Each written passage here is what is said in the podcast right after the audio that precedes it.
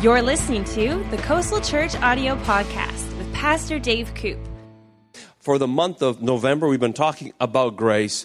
And the more we study it, the more we look at it, we think, you know what? We can't cover this in a month. But for this year, that's what we're doing. One month, we're looking at the topic of grace. It is amazing. Uh, we know the words to the song, and it really is uh, a topic that describes Christianity as a whole. It's grace. And what separates Christianity from every other religion. It's summarized in one word. It's been done by our Lord. And other religions, it's all about do.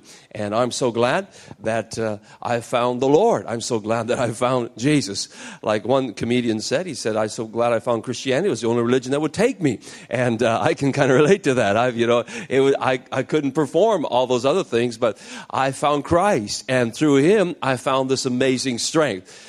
It's so sweet. It really is. We're going to talk more about it today. Here's a little video just to kick things off that describes and kind of puts it in a nutshell again through a story form what grace is. Let's watch this and then we'll get into the message.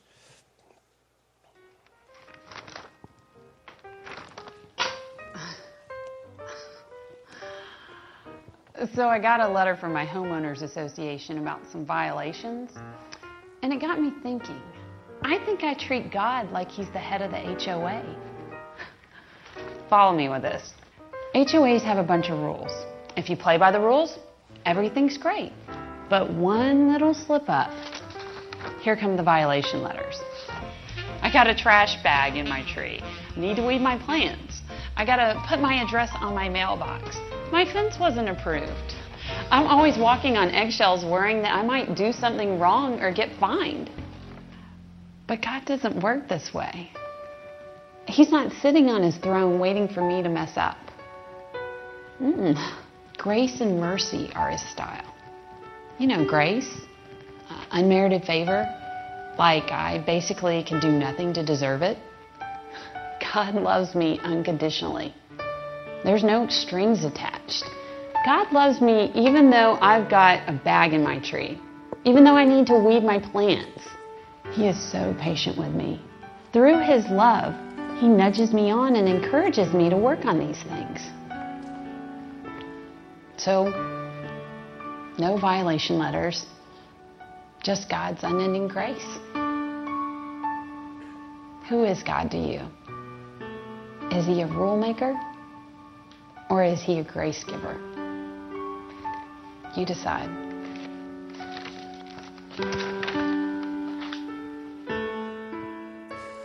That's, that's a great question. Who is God to you? Is he a rule maker or is he a grace giver? For the most part, the world thinks of God as, as a rule maker. He makes all these rules and I have to follow these rules. I follow all the rules and I'll be in favor with God and things will go well for me and things will go well with God and me. But really, God extends his favor first towards us. Uh, this one kind of caught my attention because in the building that we live in, we have a strata council. And uh, when we had to move into our apartment, we had to renovate it. And, uh, you know, we, we, we, they didn't give us a letter. They actually wanted to sit down and talk to us about all the things, all the different things that we apparently did that were outside of the boundaries, and we, we didn't know all the boundaries, and and it was uh, it was kind of embarrassing having to sit down and make amends, and and I'm so glad that God isn't like the person in charge of the strata council. I'm so glad that God is a very gracious, loving, forgiving God, and this morning we're going to talk more about grace, talking about grace under pressure, uh, because grace really becomes visible in our lives when the pressure of life hits us and we have the opportunity to extend kindness to others who don't deserve it. First of all, grace was extended towards you, and when grace impacts you, we find out that we want to live that way and treat others with the same grace that's been extended to us. We live in a world where every one of us could have a little more slack cut our way, and God cut a lot of slack for us when He accepted us. And so this morning we'll talk a little more about that. Charles Stanley, he's a great preacher, tells a story when he went to, to school and he was taking this exam in his, his training and he walked into class and the teacher handed this exam to them and they, all the students got the exam and as they began to read through the exam, they began to groan. And what had happened was when they came in, the teacher said this, please, before you start the exam, read all the way through before you begin the examination. He gave them an oral instruction. And then on the exam itself was please read through the entire exam before starting the exam. And so he said, we got into the exam, we started writing the exam, and he said, you could hear throughout the lecture hall people groaning. He's like, oh, this is so hard, this test. They were, and even as they were writing it, people were getting upset. And then they came to the last line, and the last line of the exam was this You have a choice. You can either complete this exam or simply sign off on the exam and you'll get an A. Now, what had happened is most of them didn't read through the exam. They just said, okay, well, whatever. I'm just going to start this and get it over with. And they began to write it. So he went back to the professor. He said, you know, that was an amazing example of grace that you gave us. But what has been the reaction of students that have taken the exam? He said, Well, most people don't read it. They just start into it and they go, Man, this is so hard. This is so tough. And a lot of them, they'll get halfway through the exam and they just get frustrated and they don't finish the exam and they leave very upset because they can't do the exam. And then others, they'll say, "No, I am going to do this exam," and they'll do it all the way through. And uh, and they'll then at the end they go, "Oh man, had I only known, I wish I would have read it to begin with." He said some actually do read the whole exam and they get down that bottom line and it says, you know what? You don't have to do the exam, just sign off and you'll get an A. He said, interesting enough, some students say, no, I want to earn this. I, I don't want a free A. I'm going to write this. I studied for it. I worked for it and I'm going to write the exam. And he said they get about a C because the exam is very hard when they could have had an A. He said, but there are some who actually follow the instructions, read the whole way through, and discover the plan, sign off, and get an A. And you know, he went on to say that's kind of what the world's like today. God extends this amazing offer to us, but we get into it, think, oh, this is so hard, so difficult. We don't really read and understand the whole thing and accept the free gift. And some of us, when we see it, it can't be. I can't, it can't be. I must have to do something to receive the A. So I don't know if it breaks down and it's perfectly theologically pure, but you get the idea that God extends a free gift to us with grace. Today we're talking about grace under pressure. If you have your uh, notes there, the first point is that grace is God's kindness and favor extended to us when we don't deserve it. I know that's a review, I know we've made that point, but we're really trying to hammer it home during the month of November that grace is more than just a prayer we say before a meal. It's more than just somebody who moves smoothly. Grace is God's favor that He extends towards us that we don't deserve. Now, we're going to go to Luke chapter 18 in our scriptures this morning. So, have your Bible, go to Luke 18, then we're going to get to Luke 19. Luke 18 is the story of the rich young ruler. And we pick it up in Luke chapter 18 and verse 18. It says, There was a certain ruler, and he asked him, He said, Good teacher, what shall I do to inherit eternal life? We know from Mark's account that this is a rich young ruler. So in today's world, this guy is an executive. He's a CEO of a company. Another translation says he was very influential. So he's a mover and shaker in town. All right. He's driving a BMW 700 series or a brand new Audi and he's dressed sharp. And this guy is, he's got a membership at the Vancouver Club. He's got a membership at the Terminal Club. He has got, he's at all the Canucks game. He's got his own box at the Canucks. Okay. You got the picture. This guy is a mover and a shaker and he, and he's a good living guy. He's, he's doing his very best to, to keep all the rules, do things right and uh, he hears about Jesus, this amazing communicator. He is got Thousands of people are following him when he has a, a, meeting, even out on the hillside. Literally, thousands of people show up for him. He heard about him feeding not just 5,000, 10, 15,000 people with a miracle. And this guy who's used to being around influential people, he's used to buying lunch, he's used to being with all the movers and shakers, he wants to be with Jesus. And so he shows up and he meets Jesus, says, Hey, Jesus, what should I do to inherit eternal life? It's the right question. But he's kind of surprised, I think, at the answer that Jesus would give. Now, we would think, what would Jesus say to that? You would think Jesus would say, Well, if you believe on me, you'll be saved, you'll have eternal life. But Jesus doesn't answer him that way. Matter of fact, it's kind of surprising the way Jesus does answer him. But if you listen carefully to the way he worded his question, you'll understand the way Jesus answered him. Jesus is very good at unmasking our issues. He, he knows our heart and he's very good at just getting to the heart of our matter. And he does this with this rich young executive. The guy asks him, verse 18, he says, Good teacher, what shall I do to inherit eternal life. The I do is your clue. Because he thought it was all about doing. He said, I know the commandments, and guess what? I have kept them all since I was a child. Do you smell just a hint of pride in that? I've kept them all since I was a child. What shall I do? He's, he's very skilled, very disciplined, and he says, What shall I do? Jesus doesn't say, Well, you know, accept what I'm going to do for you and you'll have eternal life. He says, No. Matter of fact, uh, uh, he says in verse number 19, Why do you call me good? No one is good but the one that is God. In other words, he's saying, you're, you're calling me good, but are you calling me God? Am I God to you? Then he goes on to say, You know the commandments, because you've said you've kept them all, so you know the commandments. Don't commit adultery, don't murder, don't steal, don't bear false witness, honor your father and your mother. And he said, All these things I've kept from my youth. Jesus heard these things. He said, Well, you still lack one thing. Sell all that you have and distribute it to the poor. You'll have treasure in heaven and come follow me. And it says here that. Uh, he was, when he heard this, he was sad because he was very rich and he went on his way. We don't hear about this guy again. So, why did Jesus talk to him about the commandments? Because the guy was wanting to live by the law. And Jesus was saying, if you want to live by the law, I will show you that you cannot keep all the law. This one thing you lack. The law, remember, is a mirror. It shows our deficiencies. It shows us where we've missed it. And he said, there's one thing you lack if you are going to follow the commandments, one of the commandments is, Thou shalt have no other gods before me. That's one of the commandments. So let's test it if you follow all the commandments. Let's see if money is your God or not. Sell all that you have and give it to the poor, and let's do an acid test on that commandment. And as a result, he walks away. So the Lord's showing us here that if you want to live by the law, if that's the way you want to live, then you'll be measured by the law. I'm so glad that we're not under the law, but we're under grace. Now, it's not by accident. In the next chapter, we have another very rich person. Luke 18, very rich young executive. Luke 19, another very rich person. But Jesus reacts to him very differently than he did to the guy who had the pride. Because, as we hear from James, and also Peter uses the same verse, he said, God is opposed or resists the proud, but gives grace to the humble. He, he challenged the rich young ruler with his pride.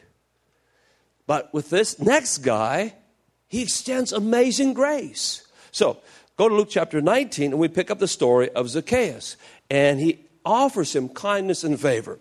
What's happened after this rich young ruler, Jesus heads to Jericho. He goes into Jericho. Jericho is known for its palm trees. It's an oasis there in that Palestinian countryside. And as he comes into Jericho, the first thing he runs into is a guy by the name of blind Bartimaeus. And Bartimaeus wants to be healed, and he cries out. There's a great crowd following Jesus. We don't know how many people, but enough that they're calling it a crowd. And in amongst the crowd, Bartimaeus says, Lord, have mercy upon me and heal me. He won't be quiet, and Bartimaeus is healed. Jesus walking through Jer- Jericho, great crowds following him.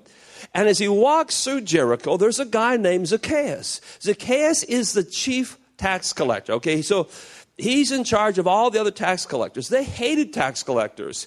They hated them because they're not like our tax collectors. These guys were very, very crooked.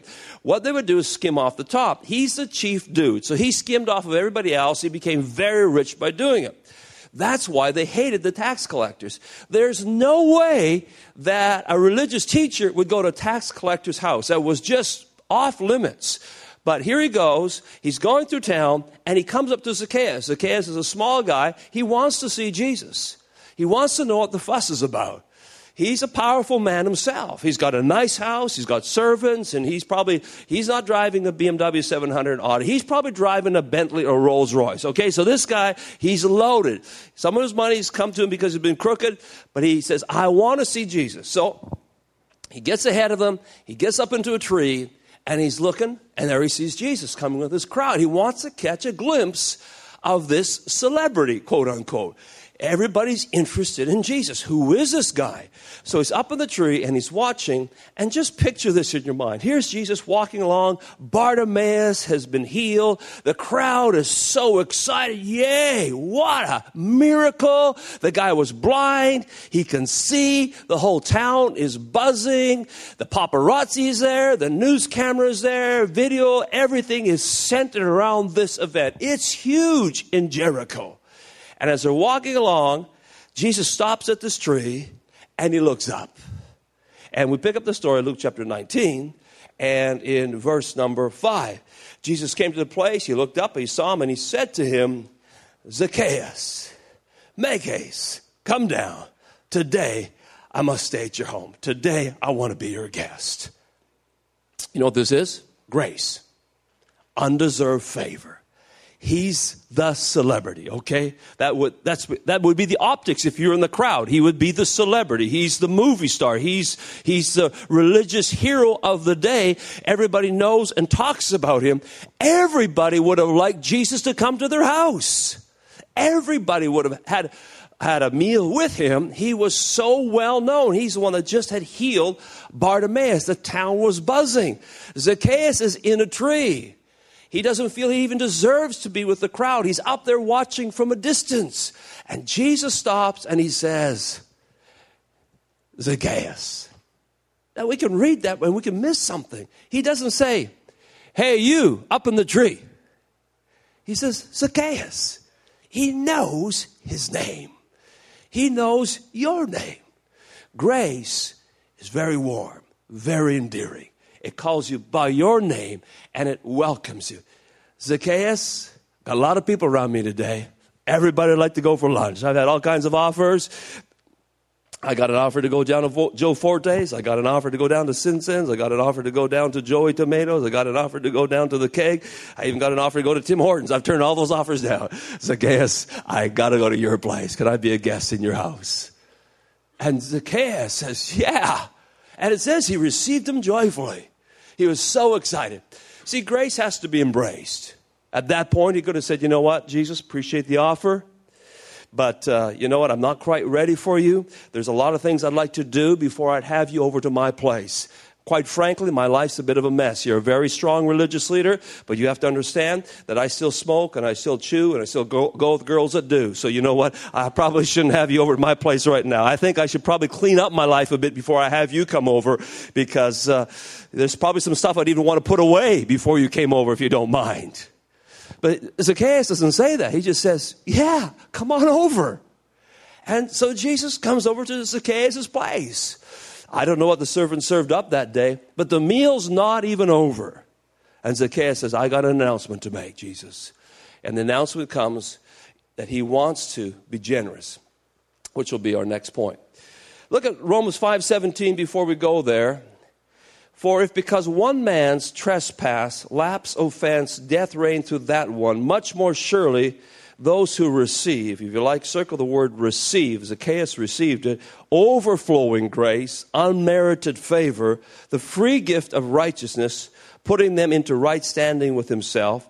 They'll reign as kings in life through the one man, Jesus Christ, the Messiah, the anointed one. When you receive and embrace God's goodness, you don't deserve it, but you receive it, you reign in this life. When he starts to give way to the poor and help others, that man's reigning. Money doesn't reign him like it did that other guy. That rich young ruler, money ruled his life. Not this guy. He's going to reign in life. Money's a lousy master. Lousy master. So much better to reign money than money reign you. I like to be in that position, then welcome God's grace. It will put you in a position of strength and, and power to live an abundant life. Okay, number two, when you experience grace, you can't help but be generous. The word you want to put in there is generous. It is the goodness of God that uh, leads us to repentance. It's the generosity of God that causes us to change. Let me give you another example, throw it in here. In Luke chapter 5, the same book in Luke, Jesus is starting his ministry, and he, he's, he's out and about one day, and he begins to come to the Sea of Galilee. He's at the Sea of Galilee, and a whole crowd is there. And he begins to talk to them, and he's talking to them. More and more people show up, and he sees Peter over there. Peter's a fisherman. He's got a fishing boat. we got fishermen in our community. Fishing boats cost a lot of money. That's your whole investment. And he says to Peter, Peter, you know, do you mind if I use your boat? Got a big crowd here. I'm, I'm just stepping in the sand here. I, could, I, could I speak from your boat? Peter says, Yeah, go ahead, help yourself. So he steps into the boat and he speaks to the crowd. And after the, we don't know, hear much about what he spoke on. The story's not about that. The story's about what happens next. And then the Lord says, You know what, Peter, let's go fishing. And he, he says, Oh, Jesus, you're a carpenter in all due respect. You know, we've, we've been out fishing all night and uh, we didn't catch anything. The fish come in at night, not during the day. But if you say go fishing, hey, I'll go fishing. And so they go fishing. He gets out in his boat, they go fishing, and the Lord says, Put your net out into the deep. And, you know, Peter's again thinking, Jesus, in all due respect, you're, you're, you're a carpenter, I'm a fisherman. It's so much better to put it in the shallows where the fish are. And again, we're at the wrong time of day, but nevertheless, if you say, I'm going to do it. So he throws his net out, and they catch this amazing haul of fish. He is shocked. You talk about undeserved favor. They fished all night, fish weren't catching, and that day they catch so many fish. Peter's a businessman. You know what he's thinking? Go to the market, sell the fish, I just hit the lottery. This is a jackpot. I've never had such a day like this. This will take care of a month's expenses. He's excited. They take in all the fish. You know what Peter's reaction is? Peter gets down that boat and he worships Jesus. And he said, Oh, Jesus, depart from me. I'm not even worthy to be around you. Not like the rich young ruler. His actions are very different. When we encounter grace, it causes us to fall down in His presence and say, God, I'm not even worthy to be here, but you have blessed me. You have shown me your kindness that I don't deserve. That's what happened to Peter. And Zacchaeus, the same thing. He gets shown this amazing kindness because he's humble, he's honest before God. Look at uh, Luke 19, verse 8. It's there in your notes. Meanwhile, Zacchaeus stood there and said to the Lord, I will give half my wealth to the poor. I don't know how much he's worth. The guy's rich, all right? Let's say he's what's rich in today's world? A millionaire, they're a dime a dozen today. Let's say he's let's say he's let's say he's got a, a billion dollars. He's a billionaire. He says, I will give 500 million to the poor. How many think that would make a difference in Jericho? You remember earlier Jesus met blind Bartimaeus? He's poor, he's a beggar. Who's going to benefit from him? Blind Bartimaeus is going to benefit from his generosity. You see, when grace impacts our life, it doesn't just affect us, it affects the whole town. Everybody's affected by it because the two intersect. When Jesus comes to Vancouver and his grace touches our lives, it affects everybody. That's his design.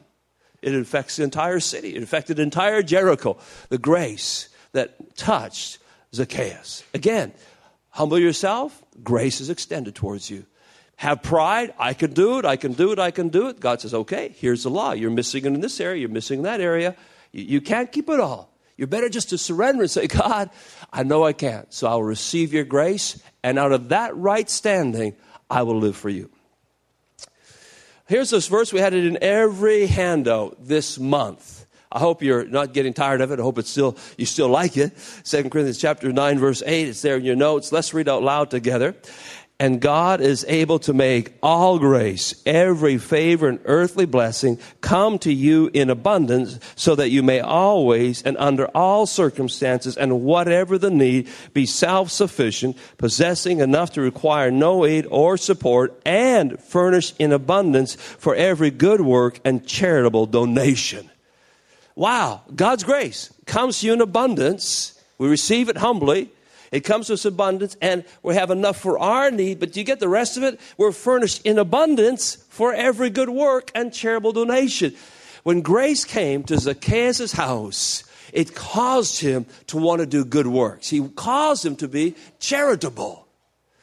Here's an interesting thing that we've just observed from life people that think, I've got what I've got because I did this and I worked hard and I did this and I did this are usually very stingy because they're like the rich young ruler. I did this and I did this and I did this, so they're very stingy.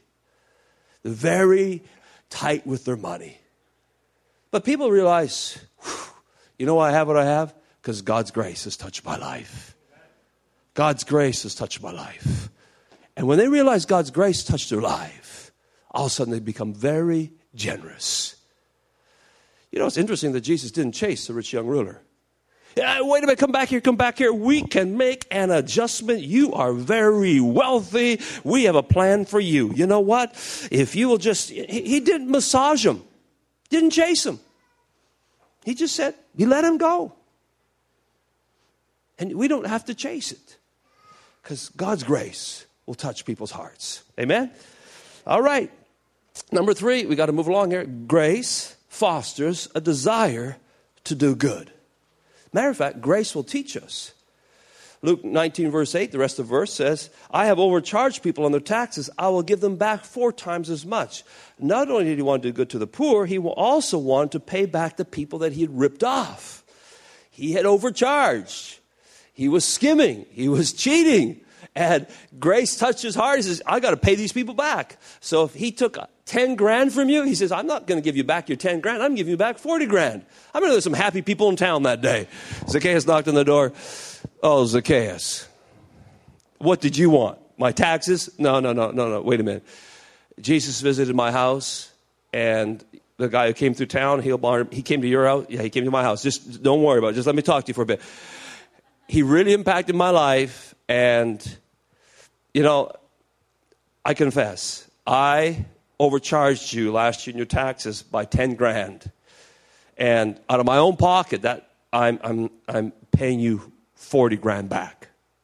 How many know there's some jaws were dropping in Jericho that day? What? What happened to, what? Did you hear happened to Zacchaeus? I hope he visits me because he overcharged me too. So it changed. It impacted their talent. What did? Grace. Titus 2, verse 11 and 12, it's there in your notes. For the grace of God, the grace of God, if you like, circle that. The grace of God that brings salvation has appeared to how many men? All men. All of us. And what does it do? It teaches us. Grace is a teacher. It teaches us that denying ungodliness and worldly lust, we should live soberly, righteously, and godly in the present age. Right now, grace inspires us to live right. Why? Because it put us in right standing with God there's a, a, great example. And Max Lucado's got a book called In the Grip of Grace. He wrote a few years ago. And in this book, he, he writes a little story which was helpful to understand grace. Um, he said it here Most of my life, I've been a closet slob. I was slow to see the logic of neatness. Why make up a bed if you're going to sleep in it again tonight? Does it make sense to wash dishes after only one meal? Isn't it easier to leave your clothes on the floor at the foot of your bed so they'll be there when you get up and put them on? Is, uh, is anything gained by putting the lid on the toothpaste tube tonight only to remove it again tomorrow? I was compulsive as anyone, only I was compulsive about being messy. Life was too short to match your socks, just buy longer pants. he says, Then I got married. Uh, Denalyn was so patient. She said she didn't mind my habits if I didn't mind sleeping outside. Since I did, I began to change. I enrolled in a 12 step program for slobs. My name is Max. I hate to vacuum. A physical therapist helped me rediscover the muscles used for hanging shirts and placing toilet paper on the holder. My nose was reintroduced to the fragrance of Pine-Sol. By the time, by the time Denalyn's parents came to visit, I was a new man. I could go three days without throwing a sock behind the couch. But then came the moment of truth. Denalyn went out of town for a week. Initially, I reverted to the old man. I figured I'd be a slob for six days and clean up on the seventh. But something strange happened, a curious discomfort. I couldn't relax with dirty dishes in the sink. When I saw an empty potato chip sack on the floor, I hang over, uh, I used to hang my hat over. I bent over and picked it up. I actually put my bath towel back on the rack. What had happened to me? Simple, I was exposed to a higher standard. Isn't that what has happened with us? Isn't that the heart of Paul's argument? How could we, who've been freed from sin, return to it? Before Christ, our lives were out of control, sloppy, and indulgent. We didn't even know we were slobs until we met him. Then he moved in. Christ moves into our heart. Things began to change. What we threw around, we began putting away. What we neglected, we cleaned up. What had been cluttered became order. Oh, there were still are occasional lapses of thought and deed, but by and large, he got our house in order. Suddenly, we find ourselves wanting to do good, go back to the old mess. Are you kidding? Paul said, In the past, you were slaves to sin. Sin controlled you. But thank God you fully obeyed the things that you were taught. You were made free from sin, and now you're slaves to goodness. Can a discharged prisoner return to confinement? Yes. But let him remember the gray walls and the long nights. Can a slob, converted slob, once again be messy? Yes. But let him consider the difference between filth of yesterday and the purity of today. Can one who's been, been given a free gift not share the gift with others? I suppose let, uh, let him remember that all of life is a gift of grace. And let him remember that the call of grace is to live a gracious life, for that's how grace works. Good illustration for grace. It fosters us to do good. Number three, uh, God asks for honesty, not perfection. Grace means it's safe to turn yourself in and be honest with God. Matter of fact, if we're not honest with God, grace isn't extended towards us. It's a matter of being honest before Him. That's why He said in John 4 24, For God is spirit. So those who worship Him, if you like, circle the word must. This is not an option. We must worship in spirit and in truth. Here's the deal if you have secrets between you and God, obviously God knows it anyhow. But if you don't come to Him with it, it builds a fence between you and God. You don't talk to God about it. You, you, you keep it under the, you don't bring it up. What it does is it drives you from God. But if you're honest with God, it builds a bridge. It builds communion with Him. The same works in any relationship. But our relationship with God is the most important one. Catch. Grace allows us to be honest with God. There's nothing that you've done that will cause God to love you less. There's nothing you can do to cause God to love you more. His love for you is unchanging. That's why it says, come boldly before the throne of grace. It doesn't say, come boldly before a throne of judgment. We wouldn't come boldly. We'd come like a dog, afraid we'd get whipped. But he says, come boldly before the throne of grace. Why? Because it's all right. He understands you're human. He understands you're finite. He knows that. And he says, you know what? I understand that. Come to my throne of grace that you can receive help in a time of need. But if we're like the rich young ruler, no, no, I want to do it myself, and I do it, I do it, we don't receive that grace. But if we humble ourselves, come to his throne, then we get his help to do what we need to do. Number four, grace is risky. There is a chance people will abuse grace. Paul had that issue. In Romans chapter 6, he talks about it. He said, Some of you are misunderstanding me. You're thinking that because grace forgives our past sins, our present sins, and even our future sins, you think, well, then let's sin a lot because then grace will really be good. He says, You've missed the point. And so some people, I guess when God extends grace to us, there's a certain risk involved. But not only does he, it's, it's the trust factor. God is trusting us with grace when the student goes off to college and mom and dad give him a credit card and said, you know what, here's the credit card, use it for emergencies, that student can go out and he could, he could rack up a set of bills, he could spend it on a trip, he could spend it at the, at the restaurant, he could, he could totally exploit it. The reason the student doesn't do that is because, no, no, I don't want to exploit my trust with my father. And so even though I could, I don't. The card is grace extended towards him, but because of the trust factor, I don't want to do that because there's a relationship behind it. So there's a certain risk that comes with grace. The law can show us what we did wrong, but it can't make us eager to do right. Grace makes us eager to do right. Look at Titus 2, verse 14. He gave himself he gave himself for us to set us free from every sin and to cleanse us so that we can be his special people. Circle the last part of this verse enthusiastic about doing good things. When grace touches your life, you're like Zacchaeus. You're enthusiastic about doing the right thing. Not because you have to, you're enthusiastic. Number five, wrapping up with this grace pardons us and then empowers us to live free from sin. Alistair Begg said this, I put the quote in your notes. As a result of grace, we've been saved from sin's penalty. One day we'll be saved from sin's presence. In the meantime, we're being saved from sin's power. This is grace. It's at work in our life every day. Paul said in 1 Corinthians 15, awake to righteousness and don't sin. In Romans, he said, for sin shall not have dominion over you, for you're not under the law, but under grace. To Timothy, he said, You therefore, my son, be strong in the grace that is in Christ Jesus. Be strong in the grace. Grace is strength. And then we know in 2 Corinthians, if anyone's in Christ, he's a new creation. Old things passed away, everything has become new. Let me ask you this morning how many here, besides me, have had a traffic violation in your life? I see your hands. All right. A few of you haven't. Good for you. You must not drive cars. Anyhow, most of us have had a traffic violation. I still remember my first ticket. I was so embarrassed. I went through a red uh, stop sign. I was so embarrassed. Oh, man, what's my dad going to say? I've had a few other tickets in my life, and I, it's always uncomfortable getting a ticket. But what would it be like if you had lots of tickets? Maybe you had you didn't ever pay any of your parking tickets. Matter of fact, you didn't even plug the parking meter. You just parked the car, put a ticket on it, add it to the pile, and you didn't pay any of your tickets. Maybe some of you do that. I don't know. Not a good idea. And and maybe uh, maybe you had lots of parking tickets. You got lots of speeding tickets. You've had you know you you rear-ended somebody. You got a ticket for that, and you and you've been uh, going through red lights. You got tickets for that. Matter of fact, you got so many tickets that ICBC phones you up. They say Hello, Mr. Koop. Yes. They said, uh, We are no longer going to insure you. What do you mean you're no longer going to insure me? Because you have such a long list of traffic violations. You have such a long list of accidents. We can no longer insure you. Say, yeah, but I need my driver's license. No, no, we cannot insure you. you. You have such a list of violations. We cannot insure you. And you're really sad. But then one day you get a call from the president of ICBC.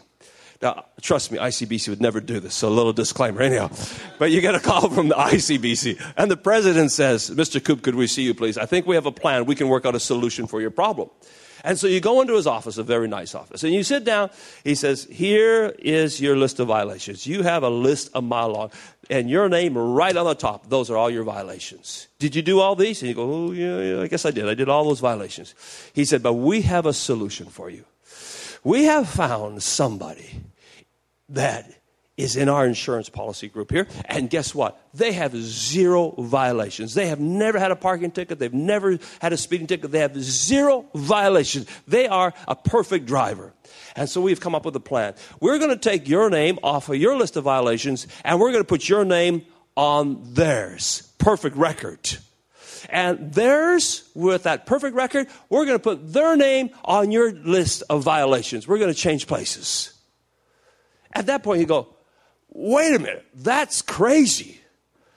That, that would not be right. But that's what Jesus did for you.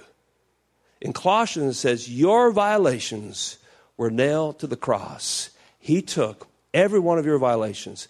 Corinthians here goes on to say, He who knew no sin became sin. Your name was put onto his spotless record, and his name was put onto your messy record of violations. And justice had to be paid. Couldn't just pretend it didn't happen. So he paid the price for your penalties. Very expensive. It was his death. He overcame death, rose again, and said, I have paid it, I've conquered it, and I'm going to extend to everyone through my sacrifice this freedom. Hebrews tells us that we've been made perfect, perfect through his sacrifice. And when he sees us, he sees us through his son Jesus. This is hard to understand. He sees us with no violations. That's grace. Thank you for listening to this podcast. If you would like to download free notes from this message, then visit our website, www.coastalchurch.org.